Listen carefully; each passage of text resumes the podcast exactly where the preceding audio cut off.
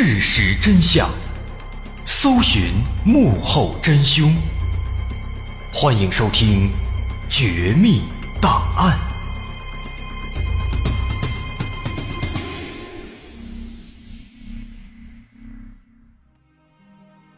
欢迎收听今天的《绝密档案》，我是大碗。咱们在之前啊说过很多种神奇的实验，有关于时空隧道的啊，有关于人体的承受极限的，还有关于人的心理的，还有关于各种超能力的啊等等，咱们说过很多。比较有名的，比如说咱们说过费城实验啊，再比如睡眠剥夺实验啊。当然，这两个实验呢，他们的真假至今呢都还有争论。不过抛开这个问题不谈啊，他们确实挺有意思。那么，咱们今天就再来说三个类似的猎奇的实验。这三个实验当中，前两个是发生在苏联。那咱们都知道，苏联当年就爱做一些奇奇怪怪的实验。第三个呢，是发生在英国。首先，咱们来看第一个。这第一个实验啊，可以说挺有名的，应该有很多人都听说过，有所耳闻。说苏联人呢，把活生生的狗和机器人给结合起来，做了一个生化机器人。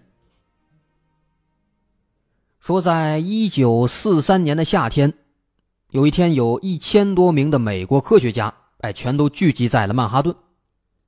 他们来曼哈顿呢，是为了参加一个学术交流会。这次交流会的主题也非常简单，其实呢，就只是为了观看一段来自苏联的影片。交流会开始，影片开始播放了。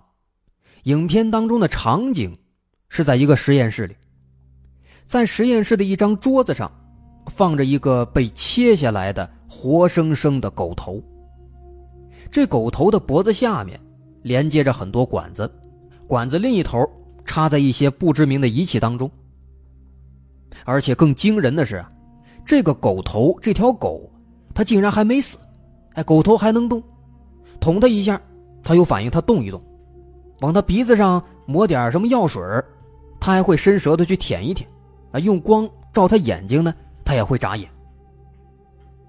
这个东西太神奇了，这看起来这就是小说当中的生化机器人。根据后面的这个影片介绍，说维持这个狗的生命的装置叫做自动射流机，它是由一对隔膜式的泵来驱动的。这个泵呢，就是用来模仿肺泡和心脏的功能的一个装置。这个影片，咋让当时的美国人看了之后啊，着实的吃了一惊。他们都想知道苏联人到底是怎么做到的，能够让一条狗跟机器结合在一起。那后来，根据他们的探讨，后来影片的介绍，他们知道了，这个实验啊，在苏联其实早就开始进行了，而且已经成功了。早在二十年代的末期，苏联的一位科学家叫谢尔盖。布留霍涅科，他就提出了一个狗头复苏计划。那这个所谓的狗头复苏计划，顾名思义，其实呢就是希望通过当时的医学手段来达到复活狗的头部的目的。而之所以他们当时提出这个计划呢，是因为早在几十年前，在一八四八年，法国的一位生理学家叫布朗谢卡勒。他去做过一些复苏动物的器官组织以及清洗血管血液的实验，啊，不过这些实验当时做的不完善，也没有成功，啊，所以后来这到了二十世纪了，随着科学技术的发展，布留霍涅科就再一次提出了一个类似的，哎，这个狗头复苏计划。不过在当时这个时期呢，其实医疗技术也不是那么完善，所以实验进行的也一直都不太顺利。直到了十多年之后啊，到了一九三一年，当时新飞机的雏形诞生了。这个雏形诞生之后，苏联人借由这个雏形产生了一些灵感，哎，才让这个狗头的复苏计划才得以继续进行。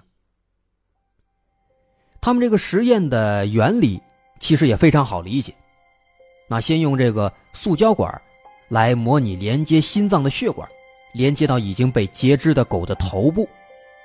然后这个管子另一端呢，连接到一个维持生命的机器当中，啊，也就是咱们刚说的那个自动射流机上面。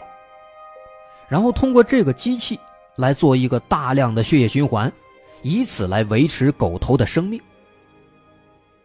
就这样，他们慢慢研究，最后呢，到了三十年代末期、四十年代初期，这个实验终于是成功了。当时第一例这个狗头实验，它成功的存活了六个小时。这个实验的成功，在当时轰动了整个苏联。毕竟这是人类第一次用人为的方式来维持生命的生存。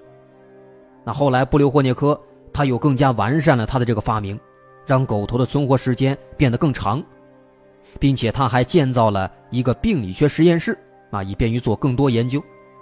也因此呢，后来在一九六五年，因为他的这一系列的研究，促使了当时人工血液循环的发展，他被授予了列宁奖。那么当时这个实验成功之后啊，在之后到了一九四零年了，苏联人当时就拍了这个影片，并且作为这个礼物送给了美苏友好协会，然后运到了美国。之后呢，也就有了咱们开头说的那个情节。而且这个影片当中呢，就是四零年拍的这个影片当中，他记录的其实也不只是这一个实验，啊，除了这个狗头复苏实验之外，还有一个。这第二个实验，相对来说呢就比较高级了。先是给一条狗啊给它放血，让它失血过多而死，然后呢再通过人工的心肺系统让它复活，这也可以说呢是第一个实验的一个进化版。在这个影片当中啊，能看到先是把这狗给杀死，然后呢给它连接上那个自动射流机的一个进化版，啊几分钟之后能看到这个狗的心脏呢。又慢慢的开始跳了，然后呢，他的身体开始慢慢的出现抖动，最后开始呼吸。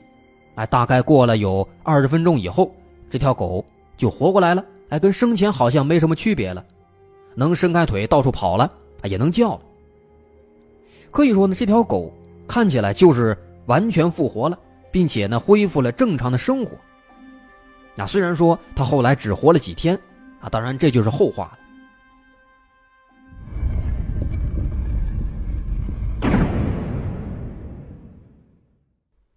啊，刚刚说的就是咱们今天的第一个实验，把动物和机器结合在一起。这个做法确实很出乎人们的意料，确实很神奇。不过呢，对于这个实验的真实性，几十年来一直都存在着很大的争议。为什么呢？也是有原因的。一方面啊，毕竟当时是四十年代，四几年，那个时候那是二战时期。各国媒体之间放这个烟雾弹都是很正常的。另一方面呢，这个实验它成功的关键所在，咱们不难发现是那台叫做自动射流机的机器。而这个自动射流机，它的灵感，咱们前面也说了，是来自于心肺机啊，心肺复苏机。根据相关的资料记载，世界上第一台真正能够使用的心肺机。是在当时这个实验十多年之后，在一九五三年美国的波士顿诞生的。啊，虽然咱们前面提到了说一九三一年的时候，曾经出现过一个心肺机的雏形，但是当时这个心肺机雏形只能够运作几分钟，是不能够正常使用的。那么当时苏联人根据这个不能够正常使用的心肺机的雏形做出来的这个自动射流机，它能不能正常使用？这种可能性有多大？你想想，美国人从三一年到五三年研究了二十二年，才做出来一台能用的，而且还是人家做雏形机的原班人马研究了二十二年做出来的。但是苏联人呢？苏联人三一年看到雏形机之后，立马就做了一个能用的、差不多的自动射流机出来，这可能吗？这确实很值得怀疑。所以说呢，根据这么几点，对这个实验的真实性，长久以来就产生了非常大的争议。不过呢，有反对的，自然也就有支持的。毕竟啊，这一台自动射流机，它不是虚构的，我们现在还能看见。在俄罗斯的心血管科学中心心血管外科博物馆，那现在就收藏着一台当年留下的这么一个样机。另外，当时美国人看的这个视频、这个影片，在国外的网站上也都有，我们现在呢也还能看到。啊，如果有这感兴趣的朋友，我们可以在今天晚上的微信推送当中啊写一个观看的地址和方式，大伙儿可以关注一下，到时候去看一看。啊，不过注意啊，未成年的朋友请在家长的陪同下再去看这个视频。那以上这是咱们今天说的第一个实验，然后咱们下面说第二个。这第二个实验比第一个那就更高级了。在第一个实验结束的十五年之后，一九五五年，在这一年，莫斯科的一个手术学会议上，人们看到了一条神奇的狗。这条狗很特别，它的背上还连着一只小狗，小狗的身体大部分已经没有了，只剩下前一半，剩下头、胸部还有两个前肢。这条半截的小狗呢，就这么连在大狗的后背上，能够看出来应该是人为的缝在一起的。而且神奇的是什么呢？这条狗看起来啊一点都不痛苦，反而是很高兴的在那摇尾巴。看到这条狗啊，人们全都惊了。这狗是怎么来的呢？咱们得介绍一个人，这个人叫弗拉基米尔·吉尔霍夫，他是一位前苏联的医学家，他在当时的苏联医学界也是有相当高的地位的。在一九四六年到一九五零年间，他曾经成功的移植了动物的心脏、肺还有肝。后来在一九五二年。他还开发了冠状动脉搭桥手术，这个手术后来拯救了成千上万人的生命。那么现在，当时人们看到的这个双头狗，就是他最新的一个实验成果。把小狗的半个身子跟这个大狗连接在一起，让它们共用一个心脏，同时呢还能保持两条狗的存活。为了这个实验，从1954年开始，他前前后后。总共做了二十二次。在实验最开始的时候，他是把一条狗的头、胸部和另一条狗连接起来，但是呢，同时他是保留了两条狗各自的心脏，让他们共用同一个肺，而且仅有的这个肺呢还被切除了一部分，为的是给这个多出来的心脏腾地方。但是后来他发现，这种双头狗存活的时间都非常短。死因通常都是因为其中一个心脏衰竭，然后另一个心脏慢慢的不堪重负，最终导致死亡。那么后来在经历了几次这样的失败以后呢，杰米霍夫决定只保留一个心脏。不过呢，只保留一个心脏的话，也就意味着这颗心脏对他的要求就更高了，压力更大了。所以，即便在最终公开的这个双头狗实验当中，在实验的一开始。背上的这个小狗呢，也经常因为失血过多休克。啊，不过经过这个唯一的大狗的心脏这么一带动啊，这小狗慢慢的后来又复苏了，又苏醒了，啊，并且苏醒之后呢，小狗的情况也逐渐的开始好转，能够正常的生活了。啊，只不过呢，因为它只有这半截身子嘛，所以行动能力受到了很大的限制。同样的，这个小狗身子下边的这个大狗呢。也没有出现什么大问题，啊，只不过呢，在他刚醒的时候，啊，对这个情况感到有点不适应。那毕竟后背上多了一坨肉嘛，多了个脑袋。当时他第一反应，就是想把身上这块多的东西呢给抖下去，可是弄了半天呢，弄不下来，所以最后时间长了，他也就放弃了啊，并且最终呢，还慢慢的接受了，能够跟后背上的这个小狗开始和谐相处。那最后这个实验，两条狗共用一个心脏，它们一起是存活了六天，然后一个身体和两个脑袋都死了。那后来为了纪念这两条为医学做出了杰出贡献的狗，人们还把它们都给做成了标本，陈列在了里加医学博物馆里。啊，这个博物馆它的具体位置在拉脱维亚的首都里加。啊，感兴趣的有钱有时间的朋友呢，啊，可以去看一看。另外，有关这个双头狗的实验的视频，咱们现在呢也能找到，具体的观看方式还有这个视频的地址，啊，跟刚刚那些资料一样，我们也会在今天晚点的这个微信推送当中把它给放进去，写一个说明，啊，毕竟咱们得去这个国外的网站上看，所以比较麻烦，啊，感兴趣的朋友呢可以到时候去了解一下，去看一看。啊，以上这就是咱们说的第二个实验。其实看这两个苏联实验呢，无论是这个复苏的狗头这个实验，还是这个双头狗，啊，当然这狗头复苏实验，它的真实性咱们是有待商榷的。但是呢，这个双头狗的实验呢，它确实是有明确记载的，真实性应该还是比较高的。所以说，无论如何啊，这两个实验，咱们可以肯定的说。它都给后来的医学发展做出了非常突出的贡献，这个是毋庸置疑的。那么接下来咱们再来看第三个实验。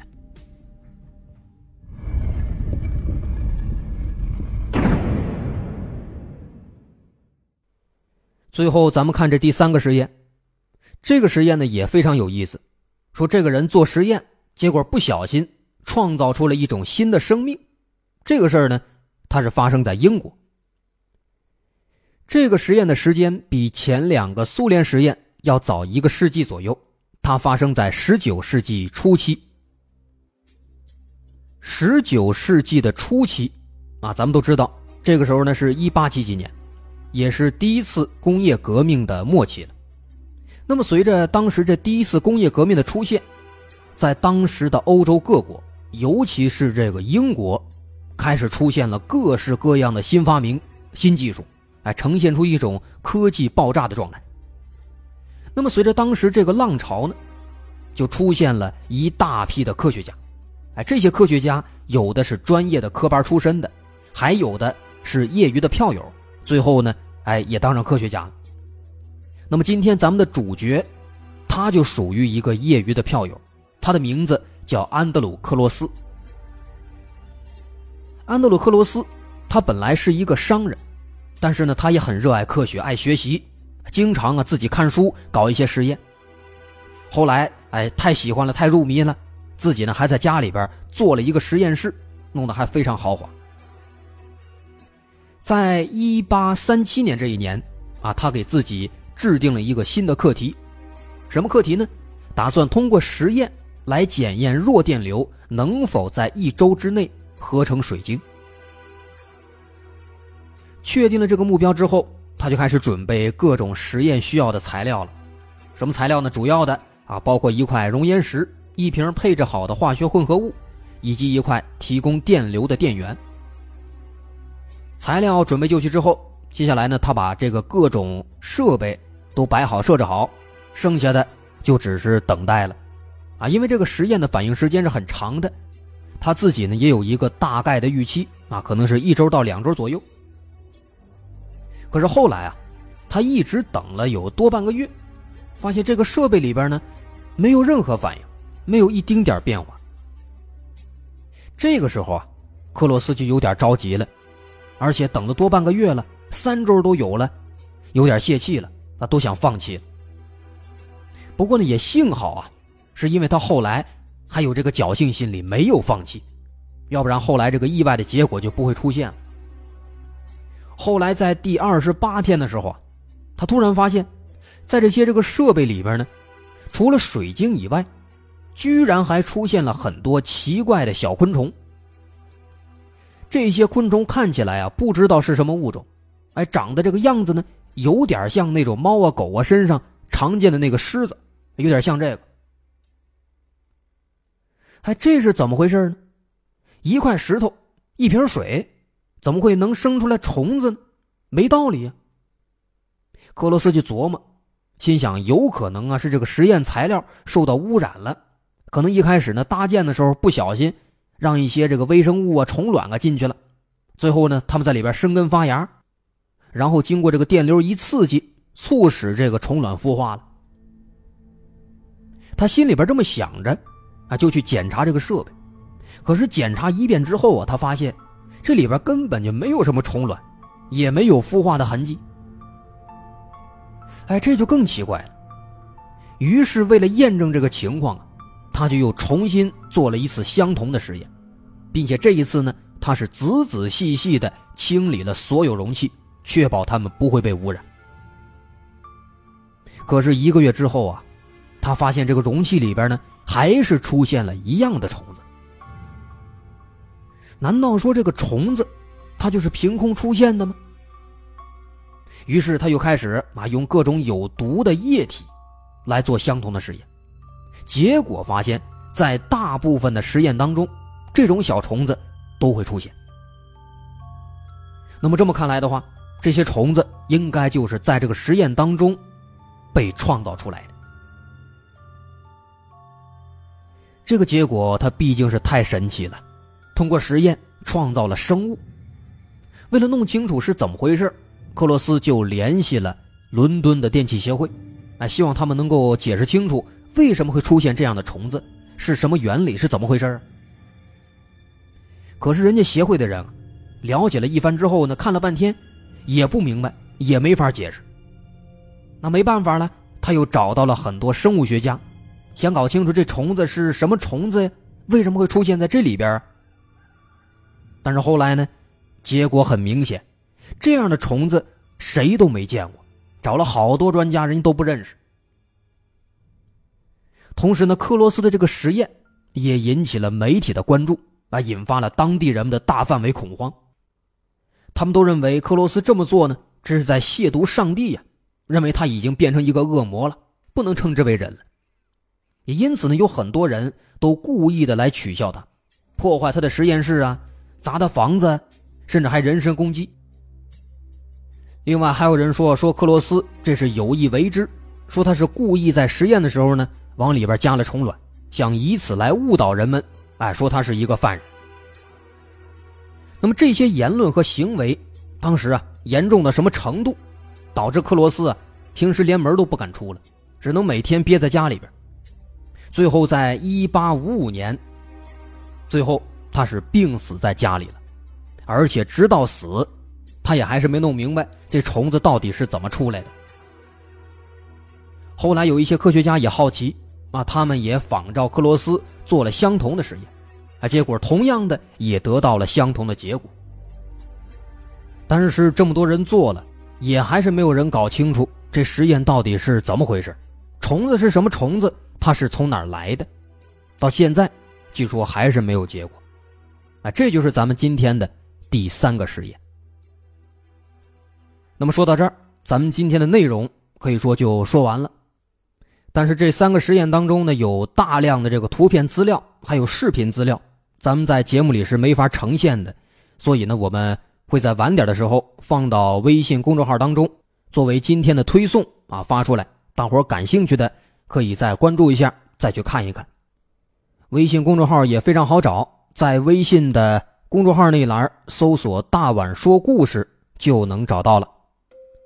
好，今天咱们就先说到这儿。我是大碗，如果您喜欢我们的节目，欢迎关注我们的微信公众号。好，我们下期再见。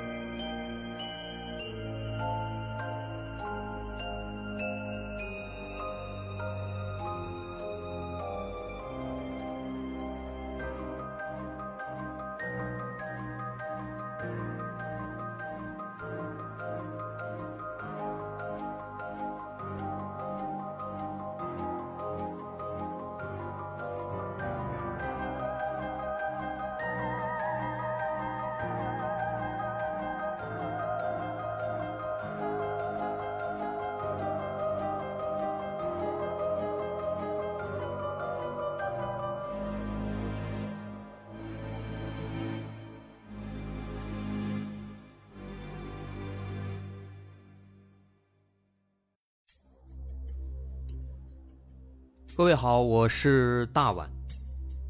我们的《绝密档案》在喜马拉雅已经陪大家走过了一年多的时间，一年多的时间，我们更新了一百多期节目，在这一百多期的内容里，我们讲述了各种各样的怪奇事件。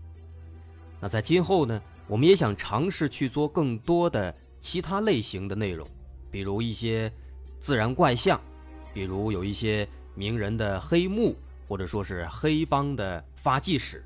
亦或是各种悬疑大案，以及更多的其他题材的探索。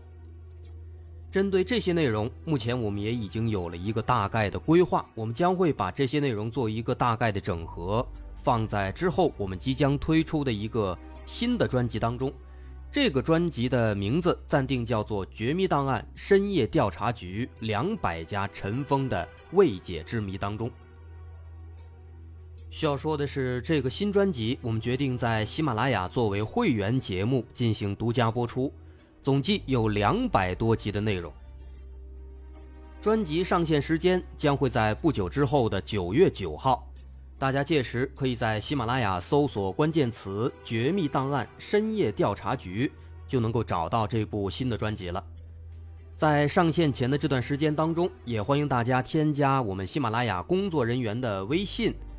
X m l y 零三三零，也就是喜马拉雅四个字的拼音的首字母加零三三零，x m l y 零三三零。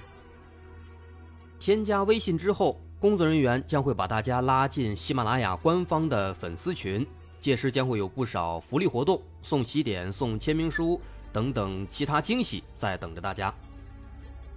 需要特别说明的是，新专辑。将会是喜马拉雅的会员专辑，也就是说，如果您是喜马拉雅的会员，就可以免费收听本专辑。